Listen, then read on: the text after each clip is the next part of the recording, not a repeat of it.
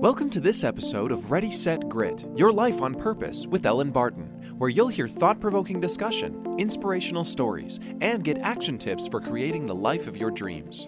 Hello and welcome to Ready, Set, Grit Your Life on Purpose, a weekly podcast in which we talk about the secrets behind living the life you've always dreamed of. I'm Elin Barton, and today my guest is Sharon Orlopp. Sharon is president of Orlopp Enterprises, which is an organization focused on education about inclusion of all people. Sharon recently retired as the Global Chief Diversity Officer and Senior Vice President of Corporate HR for all of Walmart, where she was responsible for advancing a diverse and inclusive workforce of 2.2 million associates worldwide. Since retiring, Sharon has gone on to write her first book, which is called Standing Up After Saigon. It's a book that has received some acclaim and endorsements from many well known people, including Bill Gates. Sharon, that's amazing. Welcome to the show. Well, thanks for having me, Elin. I appreciate it. Yeah, no, it's great to have you here. So um, I'm really excited to talk about your book. It's it's fascinating. But before we get into that, I wanted to um, just backstep a little bit and start by um, talking about some of the work you were doing in the corporate world because it's really interesting. You were the chief diversity um, officer at Walmart, and that was, you know, really high level. How did you become interested in being an advocate for diversity? So, Elin, I often tell people that my passion for diversity and inclusion began long before I was born. Um, my parents got married at the tender age of 19, much to the disappointment of both sets of grandparents. Um, and my parents came from different backgrounds, uh, different socioeconomic backgrounds, and different religious backgrounds. So, my relatives were not happy that my parents got married. And I don't know about your family, but at my family, people tell things the way they are. So, whenever we got together, as a family, there were a lot of negative comments and stereotypes. And so my parents made a very purposeful decision to stop those negative stereotypes and negative comments that were occurring. So they moved thousands of miles away from our relatives. And I actually grew up believing that it was bad to live near relatives. that, um, and so because of that, my parents got very involved in the civil rights movement and the women's rights movement. So much so that when I was 12, they made a very purposeful parenting decision. They moved our family to a neighborhood that was predominantly African American and Hispanic. And uh, we weren't that welcome in the neighborhood. We had our yard set on fire several times. Um, our home was vandalized. My parents had a small landscaping business that was vandalized. But at 12 years old, I wasn't afraid. What I was trying to do was to fit in. I want to make friends and I want to know who am I going to sit next to on the school bus every day when I go to school. And so we lived there for 30 years. And what that neighborhood taught me is that we're all more similar than we are different. And it gave me this internal radar device that I feel goes off when I feel that people aren't being included. Um, and so that's really where my passion and interest about making sure that the workplace is inclusive and that communities are inclusive. Uh, that's where it springs from. Yeah, that makes sense. When when you were growing up there, did you have a sense that you were receiving these important life lessons, or were you just mad at your parents for not letting you have the Brady Bunch, you know, childhood of white suburbia? You know? Yeah. No, you know, I don't think I was ever mad at my parents. I enjoyed um, where we lived, and I enjoyed the experience. And later in life, I wrote them a letter that thanked them for immersing us in situations where we looked different than those around us. So I, I, I, was never mad at them when it was going on. I was just trying to figure out how how do I fit in? How do I make friends? Mhm. Mhm. That makes sense. No, it's it's interesting how sometimes we go through tough situations and later find ways to use those lessons and Mhm. and build upon them. So it sounds like you certainly experienced that. Mhm. So Definitely. very, no, very, very cool. So um, I didn't want to, you know, stay too long in your background because now obviously you've moved on to a new part of your life, and the book is really, really interesting. So I want to hear about it. It's um, called Standing Up After Saigon. It's fresh off the press right now, hot off the press. So, um, how did this book come about? What inspired you to write it in the first place? Yeah, so what's been interesting when I, I, spent about 12 years at Walmart, and what I did for about 10 years was I created a mentoring circle every year, and it was typically about 20 to 25 employees, and I always made sure they were from different backgrounds, whether it was ethnicity, country that they lived or worked in, um, religion, sexual orientation, et cetera. So I'd always gather this group of 20 to 25 people, and we'd create experiential events throughout the year. And then I always ask them to pay it forward with other people um, that they met at Walmart. And so I'd retired in 2015. And about a year after I'd retired, one of my mentees, his name is Hua Wang, he's from China, he had reached out to me, he sent me a text, and he said, The next time you're in Arkansas, you should meet with Thuhang Tran. She's got an incredible story. That's about all he said in his text. So I met with her right near Thanksgiving of 2016, and we had coffee for about an hour and a half and she shared her story with me. And at the end of it, I said, You've got to write a book about your life. And she said, I've been looking for the right person to write that book for me. I said, Pick me, pick me, I'll do it. And then we started talking every week by FaceTime, and we put together a book proposal and an outline. And I would write the content and share it with her and her father, and they'd make edits and revisions. And then I spent several weeks in Arkansas where every single day I went and interviewed either Thuhang or Father Chen so that we could put the book together. But it's been an incredible experience. Wow, that's amazing. Had had you ever written a book before? I had not. When I was at Walmart, I used to write a Monday morning message. So it's a weekly message every Monday for about 10 years about inclusion and about leadership. And then when I retired, I became the editor of our community magazine in Arizona. It's a monthly magazine that goes to about 1,600 homes. And then I'd written several diversity and inclusion articles that were um, used by diversity um, and inclusion publications, um, either online or hard print. So, so I've always enjoyed writing a lot, and I enjoy storytelling because I think stories really touch the heart, and if you touch the heart, you can change behaviors. Yeah, absolutely. So, did you ever doubt you could do it, or were you just like, "I can do this. I've got this," or did, were you ever like, "I'm, no, I don't know what I'm doing. I've never written a book." there were a lot of different moments. Um, first, I built my network around authors. So I went to a lot of writers' conferences and networked with a lot of authors. Um, I read a lot of books and talked to a lot of people about putting together a project plan. And I just addressed it like a lot of work projects that I would have as far as what's Thuhang's responsibility, what's mine, how do we set deadlines and goals and stay on track. Uh, but I was very fortunate because another mentor, mentee of mine named Kelvin Goss, he had written a book and had used Brown Books Publishing Group for his book. And so he introduced me to the CEO of Brown Books Publishing. Her name's Millie Brown, and she's been in business for about 30 years. And Millie offered to mentor me. She said, I know this is your first book. If you need any advice or help, let me know. And so I feel like I've had people along my path that have helped, but there have definitely been moments of doubt. Um, or moments of a lot of solitude, especially during the research and then during the writing and editing where at times I questioned how did I get myself into this and can I can I make it to the very end?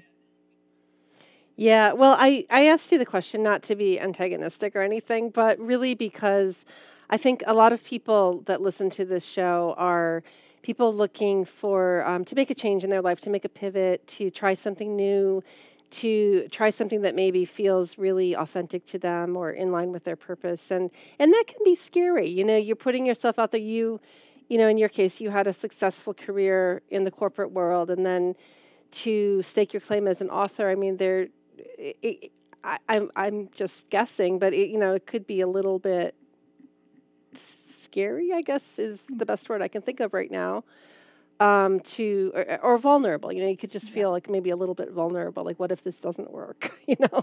I, so, I agree, and I think those transitions or those pivot points are tough. And yeah. I think what gave me the inspiration and made me uh, help me through it was in Thuhang's story. She had to personally reinvent herself through developing polio or through the end of the Vietnam War and through the immigration to the US. So when I kept thinking about making a career pivot or career transition, I kept thinking what I'm going through is a piece of cake compared to what mm. she went through. Mm. So I think her whole story about continually having to reinvent herself.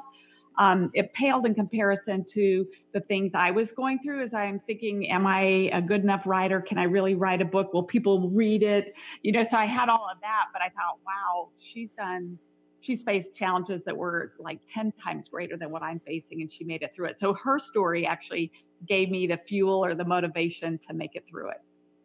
Yeah, no, that's great. And you mentioned the mentors, which is also um, something certainly advisable to seek out if you're looking to make some kind of a transition, a coach, a mentor, someone to be your cheerleader. And um, and what about Thuhang's story? Can you give us the high the highlights of what she had to go through in her life? I will. I'll give you the highlights. And before I do, I'll just say that when she told me her story, it grabbed me like nothing I'd ever heard before. And it just wouldn't let me go. I knew that this was the story that needed to be told. So she was born a happy, healthy toddler. She was born in Saigon in 1970. Her father worked for the South Vietnamese Air Force, and he'd worked alongside the U.S. The U.S. pulled out of Vietnam in 1973. About that time in 1973, when the U.S. was pulling out, Thuhang developed polio. So she used to be able to walk and run, and then all of a sudden her legs didn't work anymore, and she had to crawl on the ground. Well, her dad um, researched a lot of different polio treatments, and she tried many different things, and she was approved to go to West Germany to receive this new treatment um, that a woman named Sister Kenny had put together. And she was scheduled to go in June 1975, and Saigon fell on April 30th, 1975. And at that point in time, the family was separated. Her father narrowly escaped to the U.S., but the family was told that he'd been killed. And so they actually held his funeral service without a body um, and thought that he'd passed away. So he's in the United States trying to locate his family. For five years, he's sending them letters, but the communists had changed the names of streets and the numeric address system, so his letters never made it to his family. But he found a friend who had family in Saigon, and they located Thuhang and her family. And then it took another 10 years for them to immigrate to the US. So the family was apart for 15 years. And then when they're reunited, the three children, Thuhang and her siblings, were adults. Um, but her dad had researched polio treatments and potential surgery before she immigrated to the US. And so she actually had surgery within her first 60 to 90 days of coming to the United States. And after her surgery, she was able to stand up with the aid of leg braces and crutches, and she stood upright for the first time after 17 years of crawling on the ground. Wow, and I know. I, I just think I, there, I can't imagine that many obstacles that people have gone through. Yeah, yeah, and like you said, when when we compare, I guess our first world problems, we're it's crazy. Uh-huh. And just with coming to the United States, you know, so not only did she have surgery, she had to learn to walk again. She had speech therapy.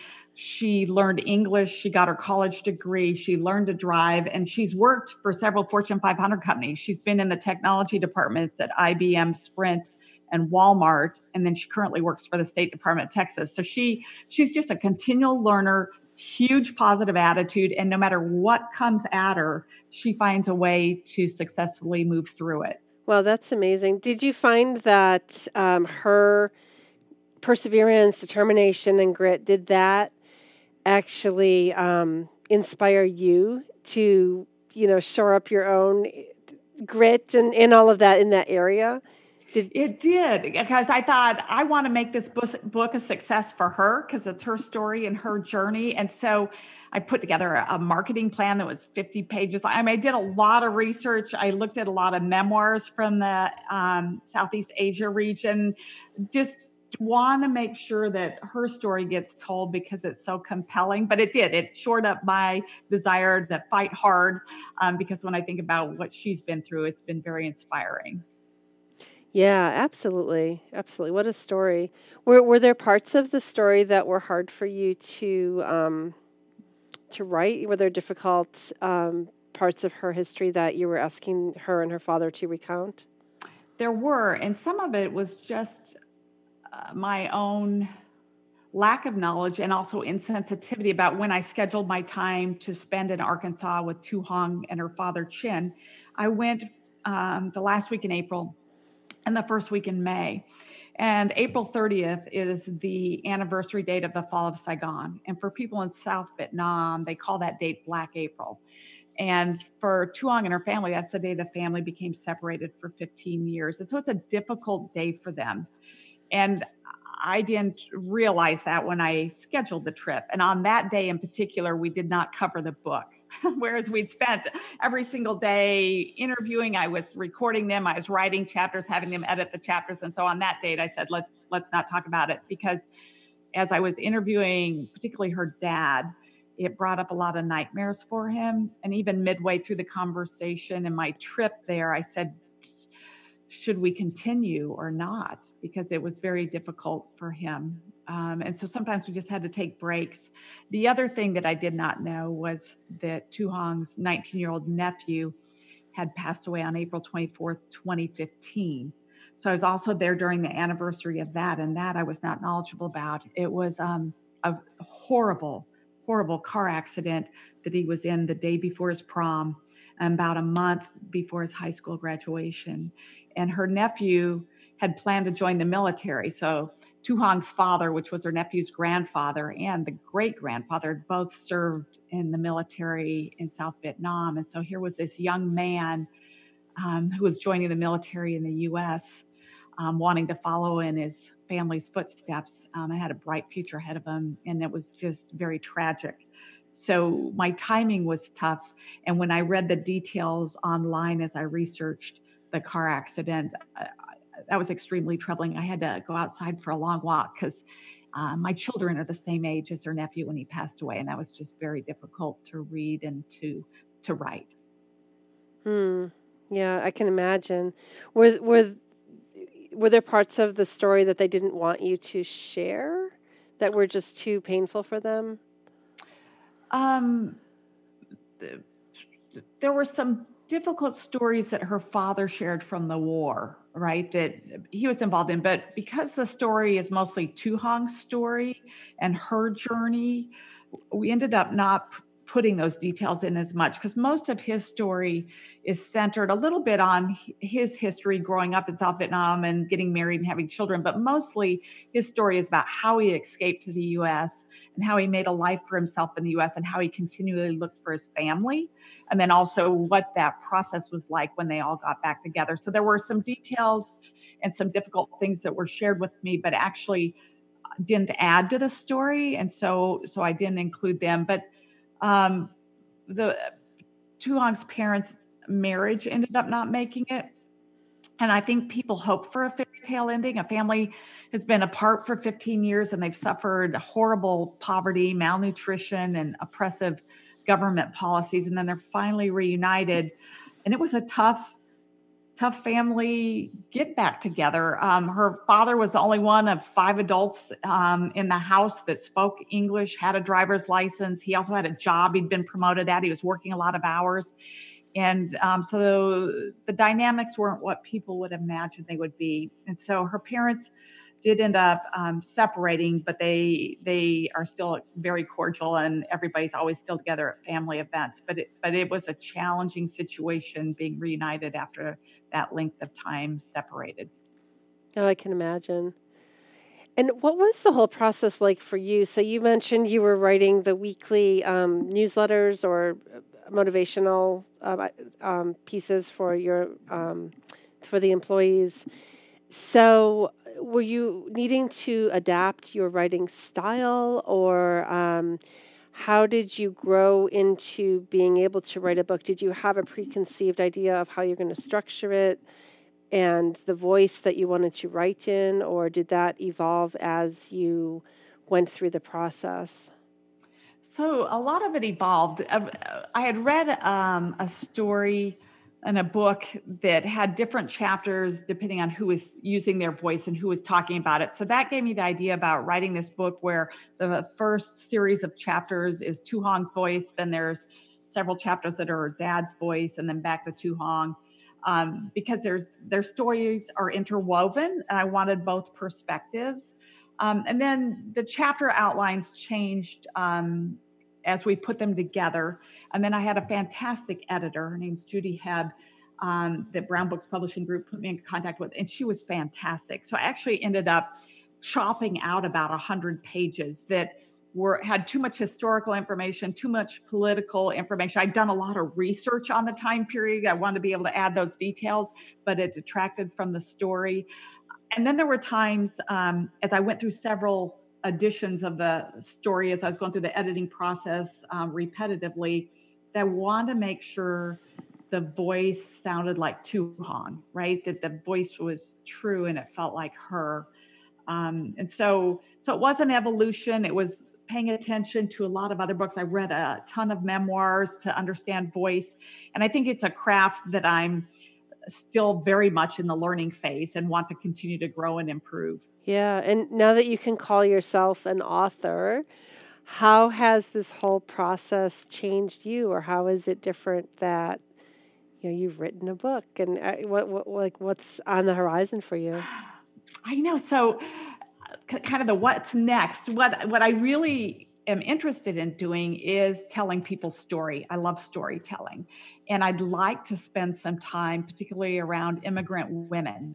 And um, and I'm not looking for celebrities or senior leaders. I really want everyday people and huge challenges they've gone through and what that experience has been because there's been so much rhetoric about immigrants and refugees and yet uh, Forbes had an article where it said 40% of the Fortune 500 companies were founded and created by either immigrants or children of immigrants. So I just think timing right now around telling powerful stories about immigrants is important for our national narrative. But what's interesting, Thuhang and I were visiting our publisher and we were doing some video shoots, and one person suggested we write a children's book about her story. And I had not thought of that genre at all. And so I've been doing some research along those lines. And then, um, as you know, I also have a friend, Letty Velez, who I would love to tell her story. So that's probably going to be the next book, which I'm looking forward to. So I want to be able to tell stories about strong, independent women who've encountered obstacles but have found their way through it, because I think that helps others figure out how to deal with situations that they're dealing with. So that's the space that I think I'll be in. I really like true stories because I think sometimes true life is far more difficult and challenging than stuff that gets made up. So that's where I see myself. Yeah, that's so exciting. I was getting goosebumps when you were talking. And it is, like you said, it's so important at the moment, just historically and politically, but at this historic time I remember going to an entrepreneurial conference and hearing that one of the most um, important predictors of whether a region is going to be successful with nurturing um, startups and, and new companies and growing economically is the presence of immigrants. If there isn't a strong immigrant immigrant presence, the region has a much lower chance of success. And I don't remember the numbers, but it was significant. It was very interesting. That's really interesting. One of the gentlemen that I know, his name's Glenn Llopis. He wrote a book called The Innovation Mentality, and he talks about the power of immigrants. And part of it is they see opportunities where other people don't, right? And they see the opportunity that's available in America and I think they anticipate around corners um, and they're willing to try a lot of things and they create. And so that's interesting about uh, regions and entrepreneurs. I'll definitely look at more information. Yeah, look that up because that was. I wish I could remember, but it was. It was surprised me, and it it mm-hmm. made sense. But it was very um, very interesting, eye opening. Mm-hmm. Yeah, absolutely. And I love the idea of telling the women's stories because they're often the unheard voices, and um, that's it's really cool. I, I'm my head is just like spinning with the platform. Like, what's what's going to be her platform? This is really exciting. uh huh. Thank you. So, I appreciate that. Yeah, that's really cool. So, is this book that you wrote, um, um, Thuhang's story? Is this um, like screenplay material? It sounds pretty cinematic to me. the very first coffee meeting that Thuhang and I had face to face um, we both said this should be made into a movie. And then the very first conversation I had with Millie Brown, the CEO at Brown Book Publishing Group, she said the same thing. And uh, so I think the story is so compelling. I think it would make an excellent film or documentary. So I'm always hopeful for that. And what I am going to do is send a copy of the book to some of the people that have already done films on Vietnam and with my fingers crossed, hoping that maybe there's an interest there. Yeah, that would be really cool. And I'm in the video business, so I'm always thinking visually, and I just see like so many references to the visual uh, here that is so powerful. Could I could easily see it as a movie as well. So I hope that you're able to make that happen. Oh, thanks. Well, one of the visuals that I just want to tell you about because it's throughout the entire story is a suitcase, right? And to me, suitcases hold our dreams for the future. And so the book opens up with Thuhang's suitcase that's packed when she's five years old, hoping to travel to West Germany for polio treatment. Um, and then the war occurs. When they are told about her father's death, which is an error that they've been telling, it's because his suitcase fell out of a helicopter that crashed. And so this suitcase is delivered to their home when they receive the news that their father passed away. And then when they immigrate to the US, each family member can only bring one suitcase.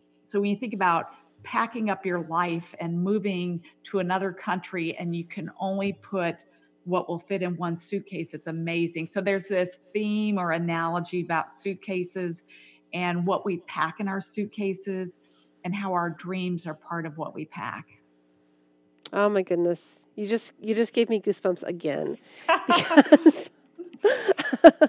Yeah, I I think about that. Like the um I mean it's it's a horrible thing to bring up, but like the um the Auschwitz images, mm-hmm. you know, with all mm-hmm. the suitcases, that's what's so heartbreaking to me is yeah. these are all the most special things. Yeah. You know, it's um but it's very true. I I think that that could be a whole that could be a whole film, blog mm-hmm. series or something. Uh-huh. Yep, absolutely. It's really really interesting. So, um, Sharon, I have a question for you it's a little off topic, um, but you have had a um, amazing life, and now you're going into this whole new chapter, so to speak, with your writing and telling mm-hmm. these stories. It's really interesting. And I always am curious to get people's thoughts on um, their definition of success and happiness, and are they one and the same? What What would you say? And I know I'm just like throwing this at you. I didn't give this to you ahead of time. Yeah. So, two thoughts come to mind, and these are values that I hold or mantras that I've lived by. I always think happiness is far more important than money. So, I think you have to do what you love. And I think if you do what you love, the money will follow. But I think happiness has to be what life is all about. You can't live somebody else's life. And you have to be happy doing what you're doing. It has to give you satisfaction. And then rather than focus on success, I want to always focus on significance. Um, how can I make a difference? What type of impact can I have? And so, so my definition of success would really be what kind of significance or impact am I making for others or for the world? And um, and if I can be a servant leader or help others achieve their dreams or their aspirations, that's what I want to do. Um, I'm going to share one quick story. When I was in college, I'd always wanted to be an attorney, and at the end of my college career, changed my mind. Ended up going into custody mediation, and I had taken an interest test that said I should be in retail or public speaking. So I'd been out of college for six months, not enjoying the job that I'd chosen, but I really didn't know what to do to change that. And out of the blue, a gentleman from the Career Placement Center at the university I went to called me and said, I remember that your interest test or your interest assessments said you should be in retail or public speaking. He said, There's a free seminar this Saturday with a whole bunch of retailers, and I want you to go to it. And so I went to it, and it, it literally spoke to my soul. And I changed jobs, and I ended up, I was in retail for 30 to 35 years because of that one phone call that that gentleman cared enough to call me six months after college and say, hey, there's this free seminar you should go to. So ever since then, I've wanted to be that lifeline for other people. And I've wanted to be the person that can connect others to either job experiences or to leaders or to people or to organizations that will make a difference in their life. Um, and so that's why I've always had these mentoring circles. I want to be a connector, I want to be a bridge builder. And I do that because somebody did it for me right when I was out of college, and it changed my whole life and career trajectory. And so I want to be able to do that for others. And when Thuhang and I met, her dream is to create a nonprofit foundation where she can help disabled children in Vietnam.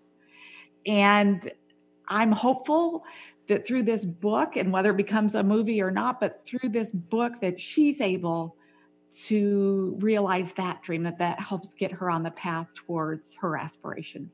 Wow, that's fascinating, and what a beautiful legacy. So thank you for for sharing that. But it's it's really interesting. You know, you you said that this um, counselor just happened to remember you and happened to reach out to you, and, and you were open to hearing it and respond. You know, take action on that. And by the same token, you happened to get this text that connected you to Thuhang, and you know, it's it's so interesting. Life is is not this um, linear mm-hmm. experience. It's such a web of interconnections and um, you know you know synchronicities, I guess. Mm-hmm. And mm-hmm. to me, it's about navigating through and being open to what's put in your path, and that's somehow I I feel like there's something in there to finding that purpose and finding that authenticity of your own unique individual. Only you can live it life. Yep and i think you mentioned it several times. I think you have to be open to what's happening in your life or aware of experiences or connections or relationships or and not be on a linear path yourself. You know not saying i need to do x by this age or you know i need to be this position or you have to think about life is full of surprises and life is messy and some of it's serendipitous but how do you take advantage or, or recognize that there might be a reason why people have been put in your path right or why situations have happened? And i think if you take the time to reflect on it and to think about what is the lesson i'm supposed to learn from this i think that opens people up to possibilities yeah, I think so. And I think, I don't know, just speaking for myself, as I get older and slightly wiser, I guess, I find myself going much quicker to that question of what is the lesson? When things are tough, I less and less these days ever really get upset about it. I'm just always like, huh, that's interesting. Okay. What am I supposed to be learning? And it makes it a, so much easier and more fun because you see, you start to see life as this big adventure, and um, it's it, when you remove the judgment from what's happening, it makes it, um, to me, a lot more um, interesting, I guess. Yeah, I agree with you. I think that's a great way to look at it. no, it's really it's it, it's funny, and I also like about your story. I like everything about your story, but I also really like how you um, had a very successful corporate career, left that career, and um, rather than just sitting back and not really doing anything, which you know, I, I, I, I you, you've gone on to the new new challenges and continual growth, and and life is kind of like that too. Like we we never really arrive, you know. Mm-hmm. Mm-hmm. It's like you want to be a continual learner and uh, continue to help others and give back and grow as a person, and I think that's what drives many of us. Yeah, yeah. Well, you certainly are an inspiration to me. I, I really appreciate you sharing this whole um, part of your journey. It's it's uh, fascinating. And before we wrap up, is there anything else you would like to just add or leave our listeners with? You know, something that was said to me early in life, and it's changed how I view things, is that it's important to understand the five people that you spend the most amount of time with. And when you think about who those five people are, are they dream enablers or dream stealers? Right? Dream enablers are people that believe in you, that support you. They give you constructive criticism, right? They give you feedback to make you better, but they really want to see you grow and learn, and they believe in you. And then dream stealers tell you you're too tall, you're too short, you don't have the right GPA, didn't go to the right school, whatever reasons they have for telling you that you can't achieve your dreams. And what I've learned is that you need to run away fast from those dream stealers. And sometimes those are family members.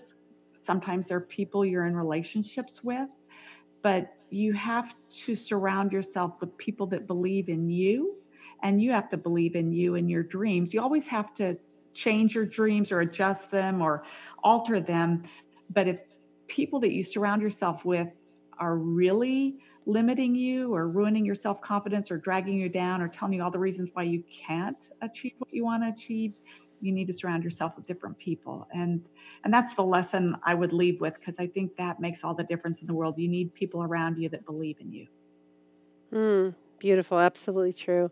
And I would just add, you need to be your own best friend in that and not steal your own dreams. That is a great point. Yeah, absolutely. Because our we, we we tend to do that sometimes, some of us. Yep. So um, yeah, it's, it's definitely something to keep in mind. So, but thank you, Sharon. This was fantastic, and I can see why you were a mentor to so many because you you do have um, so much to share. So I really appreciate you taking the time to talk with us. Well, thank you so much, Elin, for having me on. I really appreciate it, and you have a great day. Yeah, thank you. You too. You too. Have a have a great day and much um, success with the book and eventual film. thank you. I like that vote of confidence. Absolutely. Well, thank you again. Thank you all for listening to today's show. My guest was Sharon Orlopp, and you can find this complete interview links to Sharon's website and her book trailer, and links to purchase the book on our website, ReadySetGrit.com. Thanks again for joining us, and check in again next Friday when we release another episode with tips on turning your daydream into a fabulous success. Thanks for tuning in to Ready Set Grit Your Life on Purpose with Elin Barton. Look us up online at ReadySetGrit.com, where you'll find daily inspiration, links to our social media, and where you can access our ebooks and online classes. Ready Set Grit Inspired Actions, Real Results.